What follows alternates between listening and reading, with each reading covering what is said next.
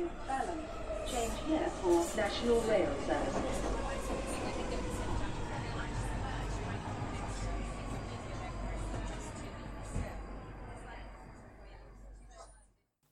Bine te-am regăsit în stația Londra. Eu sunt Manuel Cheța de la manuelcheța.com și tu asculti podcastul Un Român în Londra. De data aceasta suntem la episodul numărul 117 unde vorbim despre mica mea plimbare la cumpărături și ce am descoperit eu ieșind din casă o dată pe săptămână. Bineînțeles, în acest episod voi mai vorbi și puțin tel despre alte lucruri, de exemplu despre oportunitățile oferite de Londra, despre COVID-19 și despre recentul atac terorist teoretic de la Reading, lângă Londra. Să nu fiu înțeles greșit, atacul, teror, atacul terorist de la Reading este într-adevăr un atac real în care au murit câțiva oameni, dar uh, este vorba să avem o discuție puțin mai îndelungată legată de termenul de terorist și probabil de rasist și așa mai departe. Vedem dacă avem timp în uh, termenul de 25 de minute pentru prima parte a episodului de podcast. Așadar, bine te-am regăsit la un nou episod de podcast, neregistrat, nescriptat, totul este aproape live, cu diversele pauze pe care le iau odată la câteva minute și, bineînțeles, ne întâlnim după o săptămână în care am mai supraviețuit valului de coronavirus. Deși în uh, perioada asta o mulțime de oameni au ieșit din casă, asta nu înseamnă faptul că am scăpat de coronavirus. În continuare sunt probleme și în continuare ar trebui să fim extrem de atenți. Într-un fel mă cam sperie faptul că fratele proprietarului vine aici în vizite o dată sau de două ori pe săptămână și sau de vorbă câteva ore. De parcă este totul ok. Sincer, încă nu este totul ok. Va fi totul ok când vom avea tratamente, vaccinuri și așa mai departe, Așadar, trebuie să ai în continuare grijă de tine în perioada asta. Dar până să ajungem la partea de coronavirus, hai să ajungem la partea în care în sfârșit am ieșit și eu și m-am hotărât să ies cam o dată pe săptămână la, din casă. Și nu ies o dată pe săptămână ca să fac o plimbare mare, ci ies o dată pe săptămână ca să mă duc doar la cumpărături. Am zis că am nevoie de o ieșire pe săptămână, măcar pentru sănătatea mea mentală. Și când ies din casă, am uh, obiceiul să îmi folosesc o mască și la fiecare ieșire din asta folosesc câte o mască din asta de protecție. Interesantă chestie, mergând la cumpărături, am descoperit că nu sunt foarte mulți oameni care folosesc măștile pe stradă sau prea mulți care folosesc măștile în uh, magazine. În zona asta prin care stăm noi, undeva prin zona Kidbrook, în sud-estul uh, Londrei, e un magazin Aldi și în magazinul respectiv aproximativ unul din 5 sau unul din 10 oameni avea mască pe față când uh, se duceau la magazin acolo.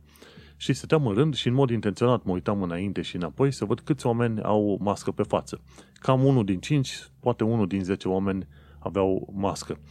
Și e incredibil cât de ușor au, venit, au devenit oamenii obișnuiți cu starea asta de fapt, cu stresul ăsta, ca mai apoi să decide, ok, nu vom folosi măști decât dacă ni se va da o amendă sau dacă nu, cumva, guvernul UK va stabili că va trebui să folosim uh, măști. Interesantă chestie, de curând s-a stabilit că trebuie să se folosească măști în uh, metourile londoneze, în metrou și pe transportul public în principiu. Și asta după ce primarul Londrei, Sadiq Khan, a făcut uh, presiuni pe uh, guvernul conservator și l-a cam luat la rost pe Boris Johnson, după care a venit și Sir Keir Starmer, șeful uh, laburiștilor, și a făcut uh, puțin scandal pe ideea că oamenii ar trebui să poarte măști măcar pe transportul uh, public în comun. Și așa că este regula generală atunci când mergi pe autobuz, cu autobuzul sau cu metroul, trebuie să ai mască pe față. Dar încă nu s-au stabilit reguli pentru măști de purtat în magazine, de exemplu unde probabil ar trebui să fie mult mai atent. și atunci, în momentul de față, trebuie să porți măști în transportul public, dar nu în magazine conform uh, noilor uh, reguli. În principiu, ca să ai un sfat din ăsta simpluț de urmat, când ești în casă, folosește mască. Și așa te-ai uh, știut și te-ai calmat. Adevărul este că m-am cam speriat puțin văzând că puțini oameni folosesc măști sau stau la distanță de alți oameni din jurul lor. Mai ales când te duci într-un magazin ca Aldi sau Lidl, care sunt magazine unde produsele sunt mai ieftine, Oamenii se duc în zigzag de un milion de ori. Degeaba ai uh, distanțierele alea puse, marcajele alea pe jos, nimeni nu le respectă. Toată lumea, ești aproape spate în spate mai tot timpul. Dacă ar fi să ai, ai o aplicație din aia de contact tracing, cred că aia ar nebuni. În, în termen de 5 minute ar suna un milion de alarme și n-ai avea, n-ai, n-ai avea curaj să mai ieși nici măcar din casă. Mai ales când te duci în magazine și... Nu. Ce să faci? Ești obligat să ieși din casă, ești obligat să te duci să faci cumpărături măcar o dată pe săptămână ca să nu ți se strice mâncarea în frigider și descoperi că oamenii nu prea respectă ideea de distanțare fizică. Nu știu de ce zic ăștia social distancing. Probabil au vrut să imprime o idee generală în capul oamenilor că distanțarea fizică înseamnă și distanțare socială. În fine, important este distanțarea asta fizică nu este respectată nici prin magazine și aproape pe nicăieri pe unde te duci.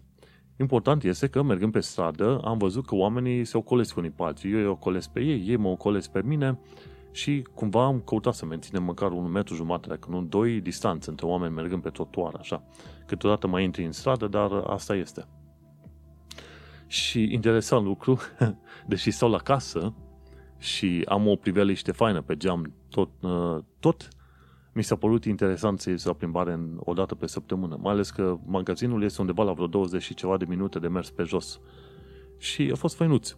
Să merg pe jos, să văd puțin uh, cum s-a mai schimbat uh, parcul și zonele în uh, care locuiesc și, bineînțeles, să ajung până la urmă la magazin și să cumpăr toate cele.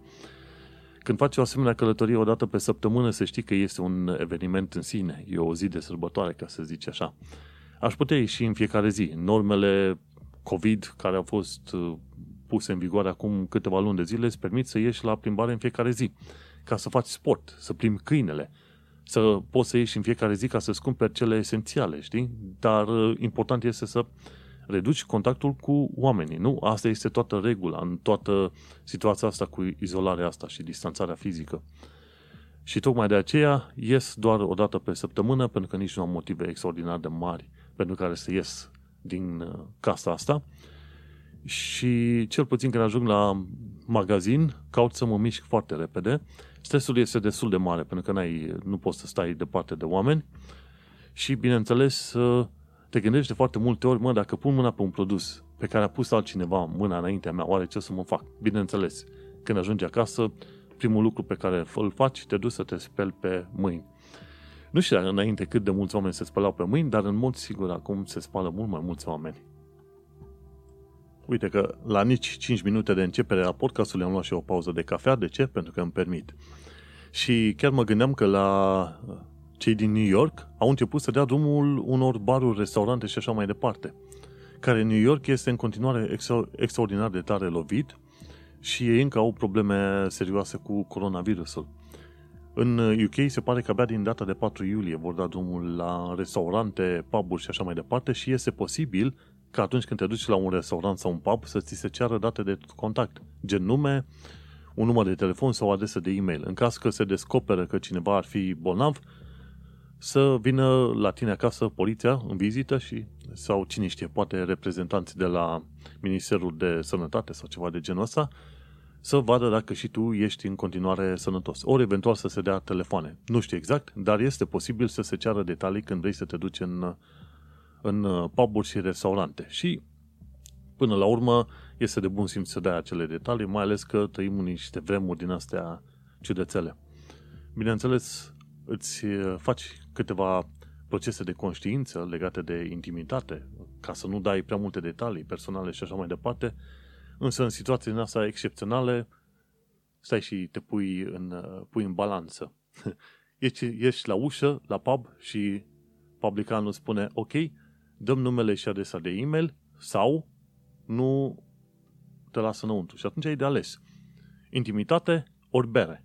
Bere ori bere. Bere ori bere. Și atunci, în mod sigur, sunt șanse foarte mari că vei da detaliile ca să te bucuri de o bere în acel pub sau la un restaurant pentru că, sincer, a trecut atât de mult timp și n-am făcut uh, takeaway ordering, a trecut atât de, timp, de mult timp încât nici nu mai știu cum este să merg la un uh, chicken cottage, de unde iei niște aripi din asta de pui și mănânci acolo cu niște chicken nuggets și așa mai departe, cu chicken nuggets, cum zicem noi, cu nuggets din aia de chicken. Și cred că foarte mulți dintre noi, inclusiv eu, care nu sunt uh, om care se iasă foarte des la magazine, la restaurante și așa mai departe, toți oamenii abia așteptăm să ne ducem liniștiți undeva la un uh, fast food, la un restaurant, la un pub, să mai stăm cu oamenii la o poveste și să ne mai vedem colegii. Nu ne-am văzut uh, cu colegii face-to-face de vreo 3 spre 4 luni de zile. Imediat uităm cum arătăm unii cu alții, ne mai, ne mai aducem aminte doar că avem uh, acele ședințe prin Zoom. Nu știu cum uh, lucrezi tu sau cum lucrează alții în perioada asta, însă Zoom a devenit foarte la modă.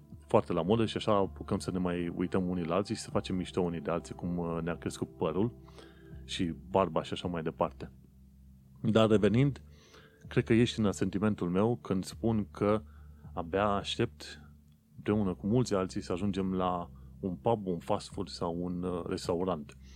Cine știe, poate mai devreme sau mai târziu ajung și eu la Brent, unde mai nimerim la restaurantul ăla turcesc, unde au mâncare foarte bună și interesantă. E chiar lângă stația Wembley Park.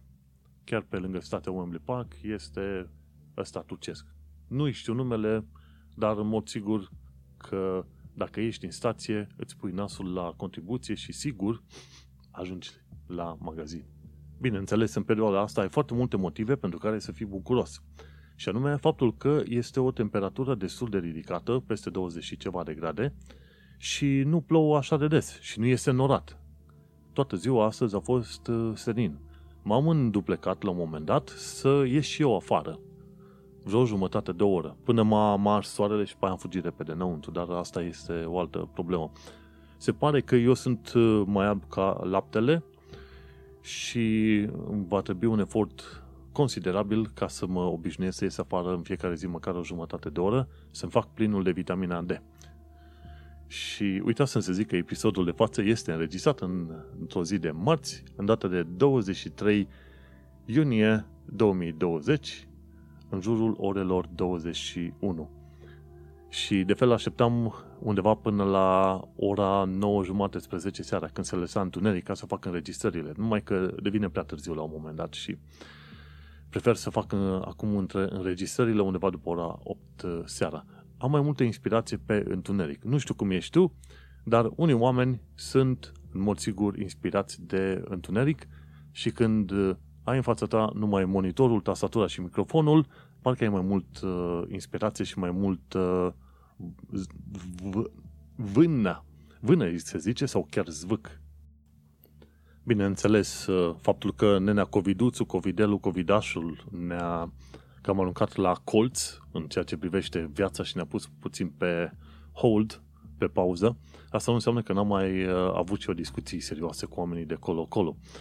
Și uh, la un moment dat chiar vorbeam cu proprietarul și cu fiul său despre diversele oportunități oferite de Londra. Știi, în contextul ăsta cu Black Lives Matter și așa mai departe și cu viețile oamenilor sărași și așa mai departe.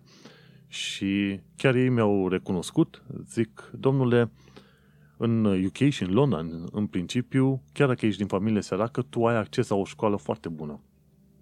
Și vorbim aici de dilema pe care o, o aveam eu în genere, încă din 2015 până acum, legată de multitudinea de oameni săraci.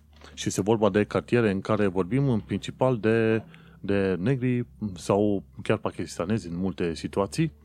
Uh, exemple clare care pot fi date, cum ar fi în Tower Hamlets, de exemplu, Shadwell sau uh, Whitechapel și așa mai departe, zone care sunt puțin mai sărace și le recunoști foarte ușor.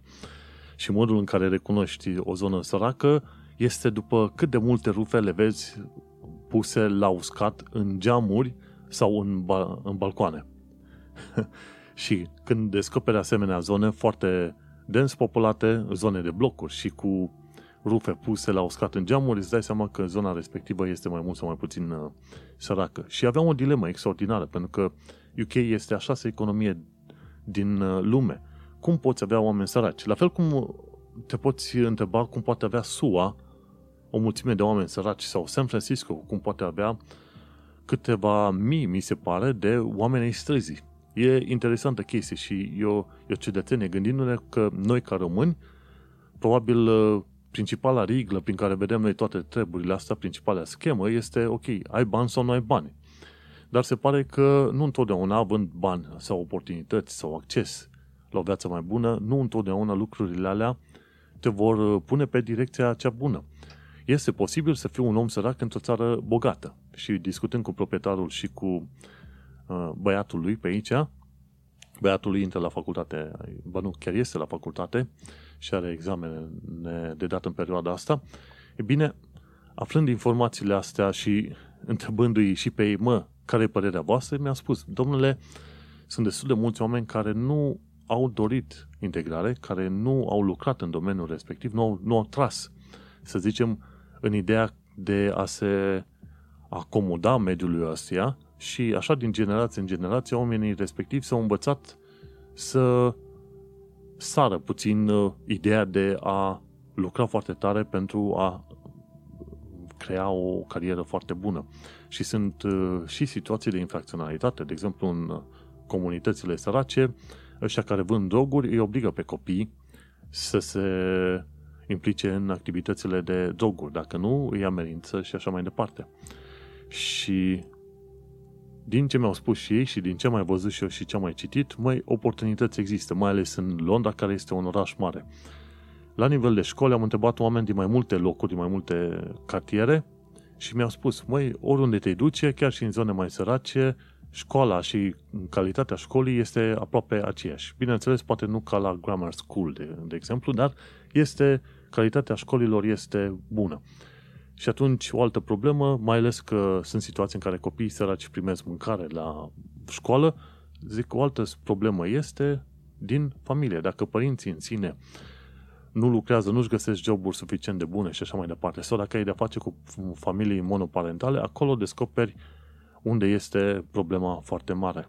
Gândește-te că locuitul în Londra este extrem de scump și o cameră undeva într-un apartament te poate costa de la 3-400 de lire pe lună până la 8-900-1000 de lire în funcție de zona în care stai pe Lon- în Londra. Și gândește-te dacă ai copii, trebuie să stai neapărat într-un loc al tău. Fie și un bedroom, dacă nu un studio, după cum îți permiți. Viața este extrem de scumpă în uh, Londra și problema foarte mare apare la familie monoparentale, în special o femeie cu copii. Cam acolo apar foarte multe probleme de genul ăsta. Și ziceam la un moment dat, ok, dar guvernul UK nu face suficient de multe eforturi oare în direcția aia? Vorba aia, știi pilda aia a oii rătăcite. Vorba aia. Oaia s-a rătăcit și necesită ceva mai mult efort de la ceban ca să se ducă undeva în gârlă, să o ia, să o aducă înapoi la turma mare. Și mi-au zis și proprietarul și fiul lui, zice, măi, guvernul UK face o tonă de chestiuni, ajută oamenii, mai sunt ONG-urile care ajută, știi, numai că la un moment dat și oamenii respectiv trebuie să dorească să se ajute pe ei înșiși. Se, mai pot fa- se pot face mai multe? Da, se pot face mai multe pentru că, așa cum citeam în tot felul de anunțuri, conservatorii au tăiat în ultimii 10 ani de zile foarte foarte multe servicii, respectiv inclusiv 750 de centre de tineri, care i-ar fi ajutat pe foarte mulți tineri din ăștia neliniștiți. Și mi-au zis și ei, la un moment dat, măi, guvernul ajută, dar trebuie să te ajuți și tu și Londra are oportunități extraordinar de mari pentru omul care vrea să muncească. Și dincolo de orice fel de lucruri pe care le mai auzi legate de Londra și viața în Londra și așa mai departe, E bine, un cuvânt se potrivește orașului ăstuia și anume oportunitate. În mod sigur, când vii în Londra, cel puțin în primul an, e perioada aia de miere. Descoperi tot felul de chestii noi, e super simpatic, totul e mișto.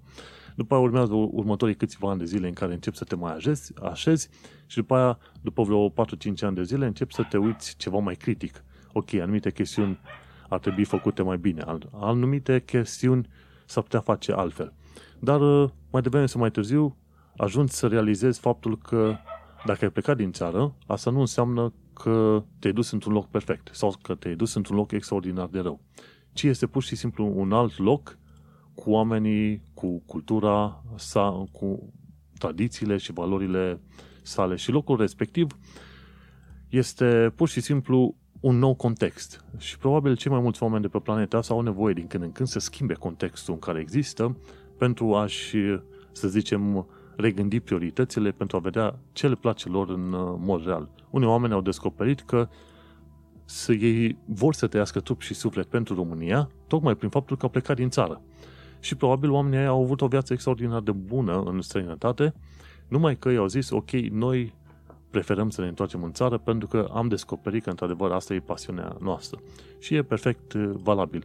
Odată ce ești din contextul în care ai fost învățat tu, din țara ta, din orașul tău și așa mai departe, începi să faci un fel de soul searching, cum se zice în engleză, îți faci anumite calcule și descoperi că, într-adevăr, sunt lucruri pe care ai vrea să le descoperi despre tine, să le aranjezi mai bine sau să te uiți mai bine la prioritățile tale. Oricum, ideea este că orice om care pleacă din țara lui se duce într-un context nou, este un om uh, curajos din punctul meu de vedere, indiferent că curajul ăla e mânat de nevoi economice, artistice, spirituale, culturale sau orice combinație a astora. Important e că mai devreme sau mai târziu îți iei inima în dinți, cum e expresia românului, și te duci unde vezi cu ochii. Important este ca acolo unde vezi cu ochii, până la urmă, să deschizi ochii și să apreciezi locul ăla nou pentru ceea ce este. Că e bun, că e rău, că e amestecat. În principiu, la, un, la final de zi va trebui să tragi o, o linie și să zici, ok, dintre toate întâmplate, eu cred că ies cu niște chestiuni pe direcție pozitivă. Și așa la fel și eu. Când am ieșit la cumpărături, deși mă supărau oamenii care nu purtau măștile alea pe față în magazine și așa mai departe, am zis, măi, ăsta este grupul în care am ales să stau, ăsta este grupul în care voi sta o perioadă până reușesc să-mi cumpăr prin Help to Buy probabil undeva un apartament în casă și așa mai departe. Și vorba aia, ăștia, cu ăștia suntem, cu ăștia defilăm. Și mergi mai departe. Înțelegi cu bune și rele viața din uh, străinătate așa cum este ea. Și apropo de chestiuni bune și rele, uite, de curând, Adina Maglan m-a informat despre faptul că există un uh, nou ONG numit The Romanian and Eastern European Hub. Pe, pe Facebook îl găsești at Rand E Hub. Și oamenii ăștia ce fac oferă sfat și sprijin pentru în limba engleză, română și cehă Uh, pot fi găsiți la telefonul 0204 513 1500 și grupul ăsta a fost de fapt organizat, mi se pare, de către Barnet, ceva de genul ăsta. Barnet, practic, Consiliul, ba nu, este Consiliul din Harrow, împreună cu mai multe grupuri, ONG-uri, au creat un fel de hub, un fel de grup din ăsta supra-ONG, ca să zicem așa, prin care să-i ajute pe oameni în tot felul de situații. De exemplu, să îi ajute cu mâncare, informații, sprijin, cum să-i învețe să găsească locuri de muncă, oportunități de voluntariere, evenimente comunitare și, bineînțeles, inclusiv oameni cu care măcar să poți vorbi. Pe Facebook îți găsești pe Rand E Hub. Și unul dintre altele motive pentru care îmi place Londra este faptul că găsești o mulțime de ONG-uri pe toate motivele posibile și este, să zicem, un bucurător faptul că românii se implică în tot felul de activități din astea în care fac ONG-uri să-i ajute pe alți români. Și gândește-te cum majoritatea românilor sunt în zona de nord, în uh, Barnet, Brent, Harrow, Enfield, tot pe acolo sunt și o serie de ONG-uri din asta care ajută pe oameni și nu trebuie să plătești niciun ban pe nicăieri, ONG-urile respective, bineînțeles, te ajută gratuit. Nu uita să cauți pe Facebook The Romanian and Eastern European Hub sau Arond Rand E Hub, HUB. Unul dintre lucrurile care trebuie menționate este faptul că, deși românii pleacă din România și aduc România cu ei, sunt o altă parte de, dintre acei români care fac aceste ONG-uri și, să zicem, în mare parte sunt uh, femei implicate în servicii noastre de ONG-uri și sociale și așa mai departe. Peste tot pe unde am mers, cred că 9 din 10 români, de fapt, erau femei românce care au făcut ONG-urile astea să ajute pe oameni din, în domeniul muncii, în domeniul uh, beneficiilor sociale și a mâncării și așa mai departe. Și este un lucru care probabil nu este recunoscut prea des, dar când noi vorbim de ONG-uri românești sau sprijin oferit de români, în foarte mare parte este vorba de români cei care fac uh, treaba asta. Pentru că românii, bărbații români, nu, ei nu prea se implică în asemenea lucruri, poate ajută din uh, ascuns, să zicem, sau ceva de genul ăsta, dar uh, sau undeva pe, pe de-o parte. Dar în principiu femeile românce sunt cele care fac munca asta de sprijinire a oamenilor în tot felul de situații, mai ales în Londra și nordul Londrei, cum am văzut eu. Mai ales în perioade din asta, trebuie să zicem mersi pentru faptul că avem internet. Deși urăsc în principiu grupurile de Facebook, uh, mai ales alea grupurile de Facebook românești, unde la o vorbă bună spusă de un om altuia găsești o mie de alte vorbe foarte nasoale, e bine, măcar găsești aceste pagini de Facebook care vorbesc despre diverse ONG-uri din uh, România. E Work Right Center, de exemplu, e EERC, sunt uh, cei despre care am vorbit acum, Run de Hub, măcar uh, nu intri pe grupuri, dar măcar intri pe paginile astea unde primești informații și ajutor. Și un lucru bun este că inclusiv pagina de Facebook a Ambasadei României la Londra mai dă share din când în când la tot felul de evenimente organizate de ONG-uri și este un lucru foarte bun. N-am găsit acum ceva foarte recent. Important este că inclusiv pe pagina asta a Ambasadei României mai găsești din, din când în când ONG-uri fiind promovate. Și cam atât pentru ascultătorii de radio, cei care m-au ascultat, probabil pe Radio Punct, în momentul de față, probabil se termină emisiunea, dar dacă vreți să ascultați, bineînțeles, cealaltă parte, partea a doua a podcastului, poate fi ascultată pe manuelcheța.com și nu uita să intri și pe manuelcheța.com ca să vezi show notes pentru episodul 117. Până data viitoare, succes și să trecem mai departe la subiectele din ziua de astăzi.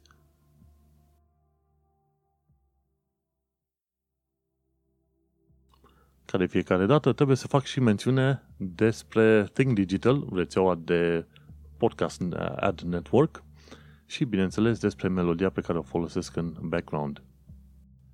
Acest podcast este parte a ad network thinkdigital.net.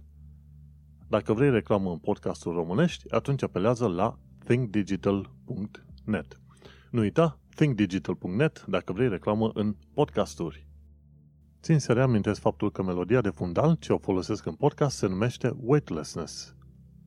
Această melodie a fost creată de Daniel Birch în albumul Ambient, volumul 1, de pe site-ul freemusicarchive.org. Revenind la subiectele zilei, la un moment dat ziceam că o să vorbesc puțin tel și despre terorism, dar ajungem și la subiectul ăla mai încolo. Să nu uit că mă găsești și pe Podbean, pe iTunes, pe Spotify, pe radio.com, dar mă găsești și pe o altă adresă numită .radio.co.uk. A, și în perioada asta cu pandemia de COVID-19 vreau să pomenesc o firmă din România, cică, care au ajutat în uh, Isopan Est. Au ajutat în proiectul Dăruiește Viața cu 48.000 de acțiuni. Felicitări lor în proiectul Vorbim de Bine. Și uitați să mai zic, măi, ce cărți mai citesc zilele astea? E ca de fiecare dată o să pomenesc The Adventure of English de Melvin Bragg. În ultima perioadă m-am hotărât să mă trezesc de la 7 dimineața ca să am timp suficient să mai citesc câte un capitol în fiecare zi legat de limba engleză și cum a călătorit limba engleză din UK în America și transformările pe care le-a avut. Adevărul este că e pe bună dreptate pro, profesorii și lecțiile de limba engleză fac o diferență foarte mare între engleza americană și engleza britanică.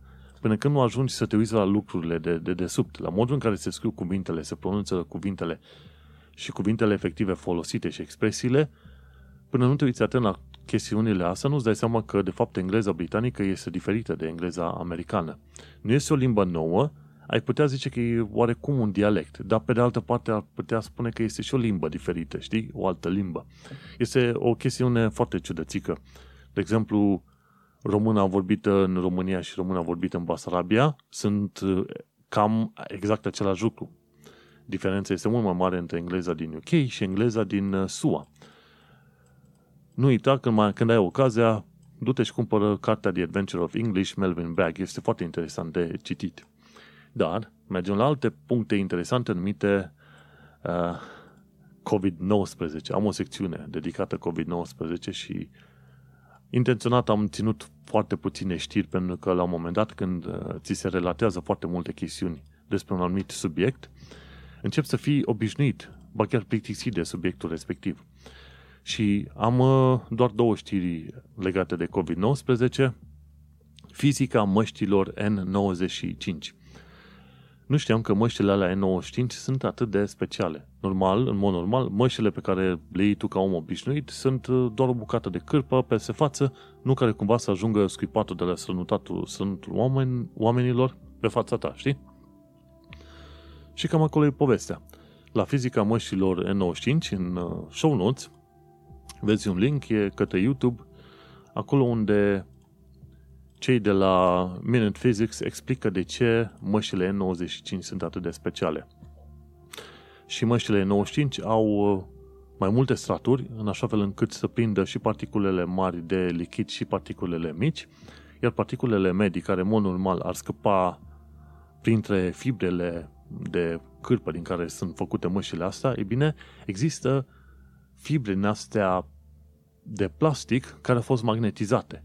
Și interesantă chestie, uh, sarcinile electrostatice din fibrele respective reușesc să atragă, atragă particulele astea umede de nivel mediu și să le prindă în acele măști. Practic, măștile N95 funcționează mult mai mult ca pe post de filtru, dar un filtru cu uh, proprietăți electrostatice, decât uh, o mască oarecare. Tocmai de aceea ziceau uh, în tot felul de reclame, oamenii, băi, nu folosiți, nu cumpărați măști N95 pentru că alea trebuie să meargă la medici. Și pe bună dreptate. Este foarte interesant cum măștile N95 au nevoie de magnetizare, efectiv, ca să funcționeze cum trebuie. Și mergem mai departe, ce am aflat este că UK a renunțat la aplicația de contact tracing după ce și-a dat seama că sistemul nu funcționa pe cum credeau ei că va funcționa. Interesant, chest, interesantă chestie, în UK vreau să implementeze un sistem din ăla centralizat, în care toată baza de date să fie pe mâna NHS și toate detaliile să fie stocate de către sistemul de sănătate timp de vreo 20 de ani de zile. Foarte mulți oameni n-au fost de acord cu ideea asta, mai ales că Apple și Google au convenit să creeze un sistem distribuit în care nu există un singur server care conține informațiile tuturor oamenilor, ci practic informațiile sunt uh, salvate pe fiecare telefon în parte. Și un sistem mult mai deștept folosit de către cei de la uh, Google și Apple. În fine, până la urmă UK a renunțat la aplicația de contact tracing aia centralizată și de curând a ieșit la iveală faptul că i-au consumat 11,8 milioane de lire să facă aplicația respectivă și tot felul de voci pe Twitter ziceau că era suficient numai cu jumătate de milion de lire să pună sistemul ăla la capăt și mergea cum trebuie. Acum, pe ce s-au dus 11,8 milioane de lire? N-am nicio idee. Dar e interesant că UK și-a permis, o asemenea, și-a permis o asemenea cheltuială. Și cam atât despre COVID-19. O singură altă știre este faptul că au ajuns, mi se pare, la 8 milioane de bolnăviți îmbolnăvirii pe tot globul și din cauza situațiilor din uh, zone cum e Asia și America de Sud și chiar din SUA, sunt uh, șanse mari ca numărul de victime totale până la final de an să ajungă la vreo 2 milioane. Și interesantă chestie, mai bine de 130 și ceva de mii de oameni au murit în SUA, mai mulți decât uh, oamenii americanii care au murit în primul război mondial. Și când mă uit la numerele astea, mă sperii de numai și mă rămân uimit la lejeritatea cu care se comportă toată planeta în perioada asta, știi? E ca și cum vezi o chestiune extrem de șocantă în fața ta și zici, hm, whatever. și chiar mă miră treaba asta. Băi, sunt atâtea situații. Și bineînțeles, ajungem uh, înapoi la chestiunea aia când uh, citești știrile alea legate de Africa și câți mor din cauza diariei, foametei și așa mai departe. Deci am ajuns în momentul de față să ne comportăm la fel de indiferenți chiar dacă evenimentele, evenimente destul de grave se întâmplă inclusiv în uh, țările, orașele în care stăm noi. Ei, nu, este, nu sunt oameni morți de diarie sau malarie, dar sunt oameni morți de coronavirus, extrem de mulți față de cum uh, ar fi fost rata mortalității pe o perioadă din asta. Și e interesant, am devenit toți obișnuiți cu situația asta. Uite-te că X milioane de oameni au murit și poate mai mult decât în anumite războaie și lumea este, cum zic englezii, blaze uh, în legătură cu situația asta. În fine, poate, poate reușim să găsim o soluție ca umanitate mai devreme sau mai târziu. Dar hai să mergem mai departe. La actualitatea britanică și londoneză, uite ce am aflat de curând, mi se pare că sâmbătă, asta înseamnă cu două zile, aproape trei, a fost un atac terorist, cică în Reading. Acum, importantă chestie, trebuie făcută distinția că la început, de exemplu, nu era, cum îi zice, uh, când, tocmai când raportau ei atacul ăsta terorist din Reading, nu era considerat atac terorist, ci doar că un individ a înjunghiat X oameni. Numai că, la fel cum spuneam la început de episod, este puțin cam complicat să numești tot felul de atacuri din astea fiind atacuri teroriste, știi? În momentul în care faci chestia asta, sau în momentul în care numești pe un om care e, are părere opuse față de tine și zici direct comunist sau un nazist, ajungi să trivializezi cumva subiectul uh, respectiv. În principiu, după manualul clasic al activităților teroriste, era ceva de genul ăsta, definiția spunea uh, un fel de activitate ostilă organizată într-un mod asimetric, care are un scop clar social, politic și așa mai departe. Și, în principiu, atacurile teroriste aveau la un moment dat inclusiv un mesaj în mod direct transmis din partea unui grup sau ceva. Ori atacurile teroriste în ultima perioadă, cu cuțite cele mai văzut, a fost luate pe London Bridge, acum din toamnă, de lângă London Bridge, o clădire chiar de lângă London Bridge, în uh, partea de nord a podului, și mai apoi asta din Reading de astăzi, nu au avut toate semnalele clare unui atac terorist în mod clasic, știi? Și în foarte multe situații trebuie avut grijă foarte mare să numești atac terorist orice fel. Au fost situații în care oamenii ăia erau bolnavi. Și o parte bună dintre ăștia, dacă nu chiar toți ăștia care au făcut atacuri teroriste, de orice mod, au probleme mentale serioase, știi? Și atunci oamenii ăia vor neapărat să facă o chestie extraordinar de mare și rea și vor să fie memorați. Și atunci depinde de cultura din care vin ei, ăștia care sunt, au probleme serioase mentale și sunt din uh, religie musulmană, se duc către religie și fac așa, și pe aia mai sunt ăștia alții din uh, alte medii, cum sunt neonaziștii, care consideră că ideologia respectivă le permite să se desfășoare în modul ăla aberant și tâmpit. Și în uh, destul de multe situații zic că ăștia, păi, oamenii ăștia care au atacat au avut, uh, să zicem, boli mentale destul de serioase. De sunt foarte interesat de multe ori să văd uh, care au fost, să zicem, acțiunile și modul de comportare al indivizilor respectivi înainte de atacurile respective. De ce? Pentru că te putea uita mai atent la un vecin, la o cunoștință de-a ta și ai putea să-ți dai seama dacă la un moment dat omul respectiv o dă în extremisme sau nu, știi? Și de acolo să-ți dai seama dacă nu cumva ar fi în stare să facă mult mai multe prostii. Și o bună parte din ăștia care au făcut atacuri teroriste, într-adevăr, au avut și semnalmentele unor oameni care au probleme psihice destul de grave și oamenii din jur n-au acționat și reacționat la momentul potrivit. Și mai e nevoie de niște, așa zis și învățători și liderii din lumea neonații sau musulmani din ăștia care le dă apă la moare, la moară și uite cum fac uh, prostii din alea. A, dar adevărul e că o discuție foarte clară și deschisă pe tema terorismului n-am văzut-o foarte mult, nici între oameni și nici în presă, să zic, ok, hai să mergem să judecăm din firea păr ce a făcut pe oameni să facă aia, ce, ce a motivat, cum au uh, acționat oamenii aia și așa mai departe și să se vadă care ar fi pașii pentru îmbunătățirea sistemului. Și că ar fi în UK un sistem numit Prevent. în care sunt uh, trimiși oameni să se deradicalizeze, parcă ceva de genul ăsta. Dar uh, nu se știe încă ce eficiență are sistemul respectiv. Teoretic poți să raportezi pe cineva pentru acțiuni din astea extremiste și ofițerii de la Prevent vor vorbi cu oamenii respectivi și vor vedea dacă vor reuși să obțină niște reacții pozitive. Reacții pozitive, gen să nu se ducă să omoară oameni aiurea. Dar uh, trebuie văzut care atacul terorist din Reading a fost făcut de unul de 20 de ani de zile, refugiat din Libia. Ce trebuia lui, nu știu. Și sunt curios să văd dacă vom afla ceva mai multe detalii, probabil în câteva luni de zile. Mergem mai departe, la actualitatea britanică și londoneză am aflat că o firmă numită Maskey are tonomate de măști de protecție. Și sunt tot felul de tonomate din asta de măști prin uh, stațiile de metro, mi se pare în special, de unde poți cumpăra măști din astea de, cu tot felul de imagini pe ele. Și uite, omul s-a gândit bine și a făcut o afacere pe chestia asta cu măștile. Ce mai aflat? Au loc tot felul de rave-uri ilegale peste tot.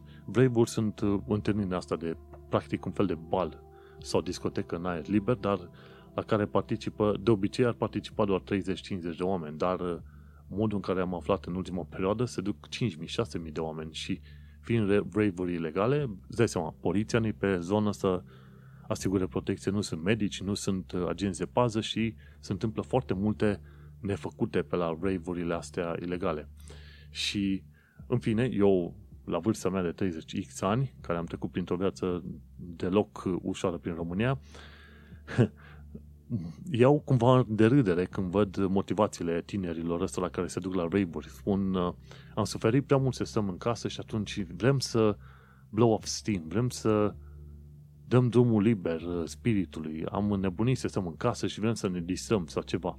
Bineînțeles, uh, eu n-am putut înțelege vreodată ce înseamnă să te duci, să te distrezi, să te bâții de nebun într-un discotecă, în genere, dar în rave din astea unde se consumă droguri, se înjunghe și se uh, împușcă ăștia pe bandă rulantă. N-am nicio idee și îi cam iau un râs pe ăștia. Băi, voi credeți că e suferință să stați în casă?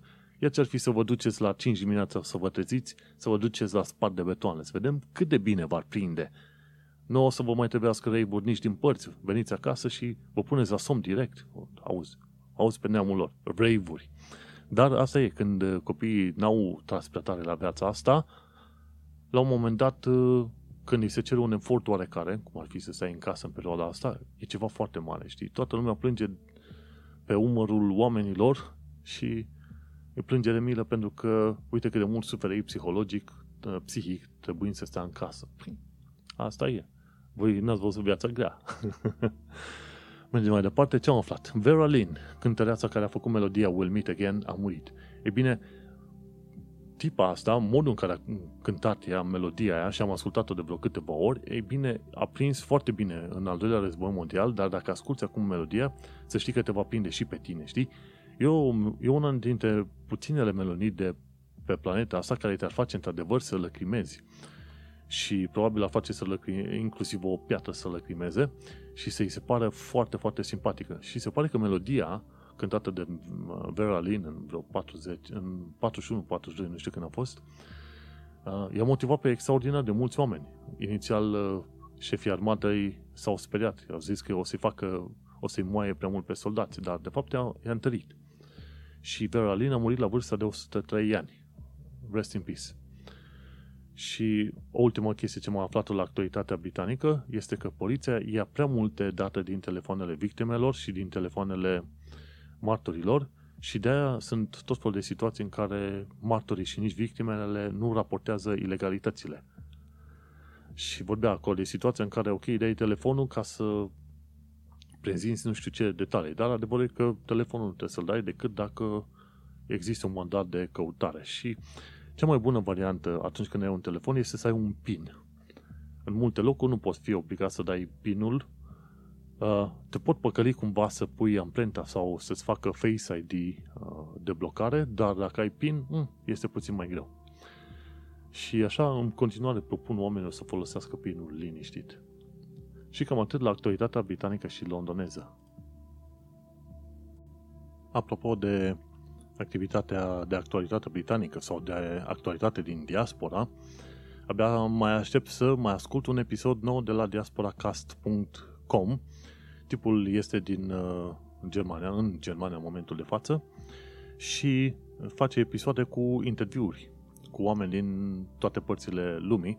Bineînțeles, are vacanță de vară deocamdată și nu face episoade noi, dar abia aștept să văd uh, diasporacast.com cum emite din nou foarte curând. Spre deosebire de alte locuri și cine știe, poate podcasturi, uh, radiouri, website-uri sau ceva, eu când văd un lucru fain, eu promovez oamenii respectivi. Dacă văd un podcast care vorbește tot de probleme de diaspora și de alte chestii, și îmi place modul în care abordează omul problema, de ce nu, eu prefer să promovez oamenii respectivi. Pentru că este bine să ajuți și să promovezi serviciile bune, oamenii faini, lucrurile faine făcute, pentru că în felul ăsta, ajutând uh, acei oameni, ei ajută pe alții mai departe și așa mai departe, comunitatea se ajută pe, pe sine. diasporacast.com dacă te interesează să asculti tot felul de interviuri cu oameni plecați din uh, din țară, să vezi și o altă perspectivă. Acolo găsești perspectiva mai multor oameni. În podcastul de față găsești numai perspectiva mea. Dar hai să mergem mai departe să discutăm despre viața în străinătate. Și, de exemplu, cum este să te duci în vizită în zona Spitalfields în Londra, să te duci pe Brick Lane, pe, la Old Spitalfields Market, pe Street Art, ei bine, să vezi Street Art, pardon, ei bine, A Lady in London a făcut un filmuleț foarte scurt, de vreo 5 minute, în care îți arată cum este să te primi prin zona Spitalfields. Și mai ales să vezi arta făcută pe stradă și modul în care arhitectura asta britanică și londoneză, în principiu, te poate impresiona cum te duci. Adevărul este că în Londra, când este să vizitezi un borough, un district versus altul, chiar și în cadrul acest, aceluiași district, de la o stradă la alta, arhitectura poate să fie foarte diferită și nu te plictisești. Oriunde te plimbi în Londra, să știi că nu te vei uh, plictisi. Și de aia urmăresc cu foarte mare interes ceea ce publică, uh, cum îi zice, mm, A Lady in London, care A Lady in London este de fapt uh, din California. O americancă în uh, Londra, dar eu sunt un român în Londra. Deci se găsesc A Lady in London un român în Londra și au mai fi și alte tipuri de ceva în Londra. Ce am aflat de curând? Că arată foarte fain pe la Lineker Reservoir. Lineker Reservoir undeva probabil la vreo 50 de mile sud de Sheffield. Un prieten de-al meu foarte bun este YouTuber și îl găsești pe canalul de YouTube Eu sunt Geleven. Și de curând a făcut un filmuleț foarte făinuț, de vreo 11 minute, în care îți povestește cum este la Lineker Reservoir. Natură, locuri de plimbare printre copaci, părculețe, rațe, apă multă, foarte simpatic și omul este comic așa. și el mi se pare că mai are și un alt canal de animație 3D, mai are și un canal de gaming și așa mai departe. Nu uita, vrei să vezi cum e pe la Lineker Reservoirs, du-te pe Eu sunt Geleven pe YouTube.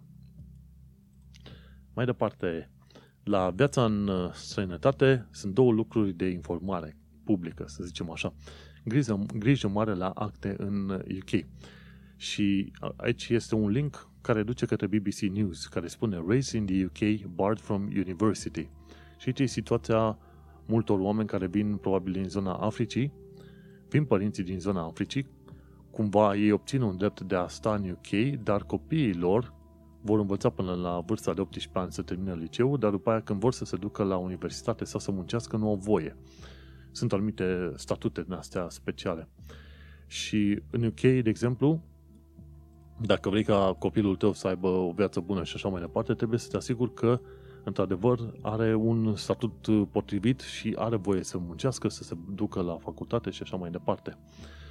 Și, de exemplu, dacă ai settled status, dacă ai uh, permanent residence sau ai cetățenie, atunci în astea trei situații, când ți se naște un copil în UK, primește în mod automat cetățenie britanică. Asta e un lucru foarte important de ținut uh, cont. Nu poți să-i lași și chestiunile de genul ăsta la, la voia întâmplării este ca o regulă generală.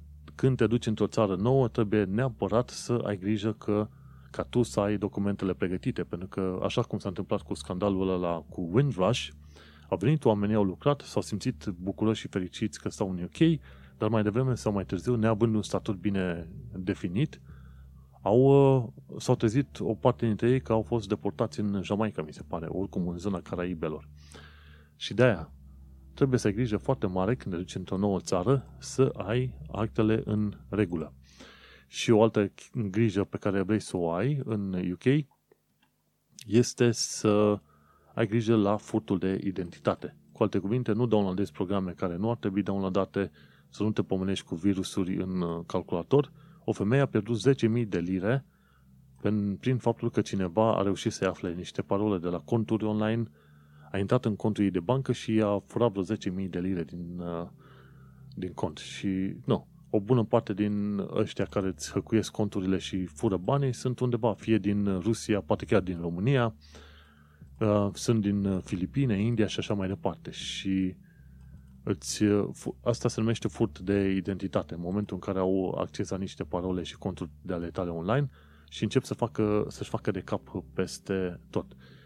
Problema asta chiar, chiar, chiar este o problemă reală în UK, uh, pentru că UK, fiind o țară bogată, este ținta unor asemenea atacuri.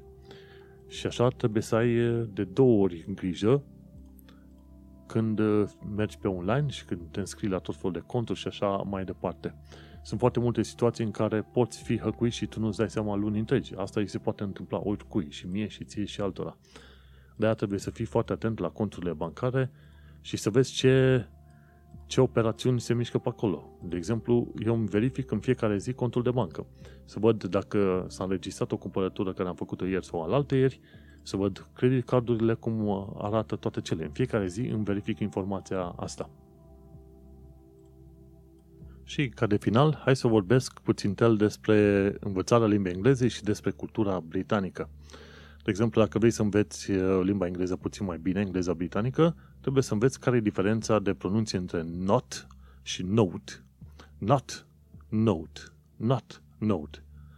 Uh, este un link către un canal de YouTube în care tipul de acolo, uh, ETJ English, îți povestește care e diferența între O, O, normal și O. De la O, de la not, O, de la note, știi? Și mă uit foarte mult și foarte atent la faptul că limba engleză are o intonație și o melodicitate aparte și nu este deloc ușor să imiți, să zicem, accentul britanic așa cum uh, trebuie. Dar adevărul este că poți și cu foarte mult uh, efort. Mergem mai departe. Ci că cel mai vechi drum din Anglia se numește Icknield Way. Un uh, canal de YouTube foarte, uh, foarte fain, numit uh, Tom Scott, al unui tip numit Tom Scott, prezintă tot felul de chestii în astea, cedețele, știi? Și, de exemplu, Icknield Way este în sud-estul Angliei și este un drum considerat a fi cel mai vechi drum din Anglia. Ei, uite, acolo vreau să merg într-un viitor foarte apropiat. Interesantă chestie, tot Tom Scott s-a dus undeva și a descoperit care a fost prima bancă cu acces de internet din uh, lume. lume. și prima bancă, încă există și în momentul de față cu o pancartă pe ea care spune asta este prima bancă cu acces de internet din lume, este în grădinile în Abbey Gardens la Bury St. Edmunds. Și, bine, ideea este că banca respectivă nu avea o conexiune prea bună de internet, dar important este că a fost bună ca reclamă în perioada respectivă și mi se pare că a fost prin 2000, 2001, 2002, ceva de genul ăsta. Dar e interesant de văzut cum prima bancă din, din lume cu internet a fost într-o grădină undeva în, uh, la Bury St. Edmunds în Abbey Gardens. Și o ultimă chestie despre care mai vreau să zic. Uh, urățenia de care mă tot feresc, Islington, London, ci care are și chestii foarte interesante. Dar Islington e, are și zone nașpa și zone bune. Adevărul e că fiecare cartier, fiecare district în sine are zone bune și zone rele. Upper Street, Camden Passage, Chapel Market, Regent's Canal, Canal toate astea sunt foarte simpatice, dar Islington în sine nu e o zonă foarte frecventabilă. La fel în Greenwich. Noi suntem în districtul Greenwich în momentul de față.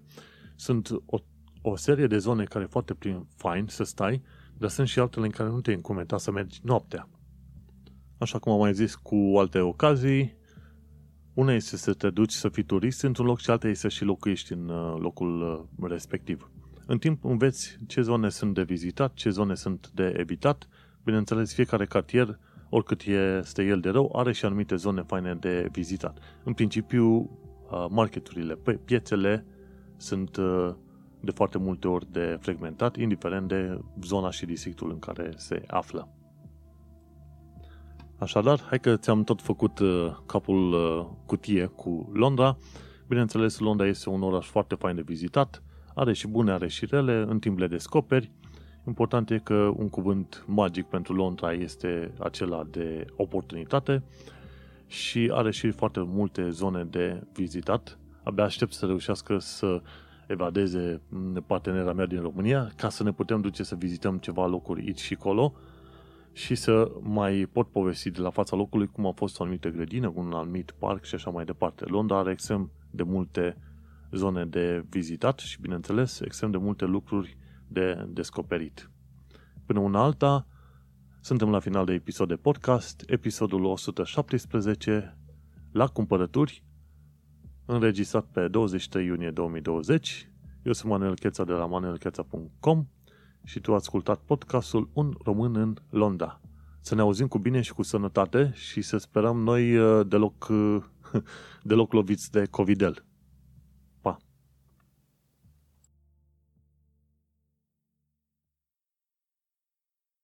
The next station is Balham. Change here for National Rail Service.